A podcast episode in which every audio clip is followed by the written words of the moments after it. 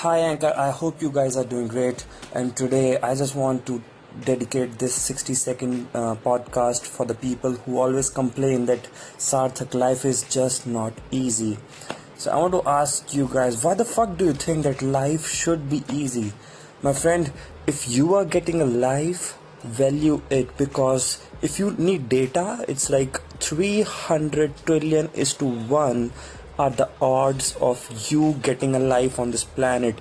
It's like if even if your parents fucked a second later, you wouldn't have got this life. So you had this opportunity, and it should never be simple, my friends. If you think life should be simple, I think you should change your mindset. Like life should get difficult, life should come up with problems that you can overcome with.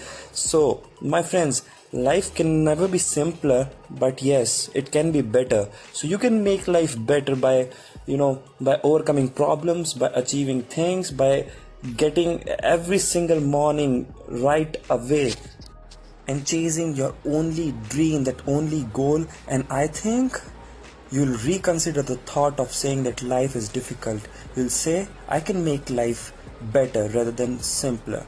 Thank you and have a great day boys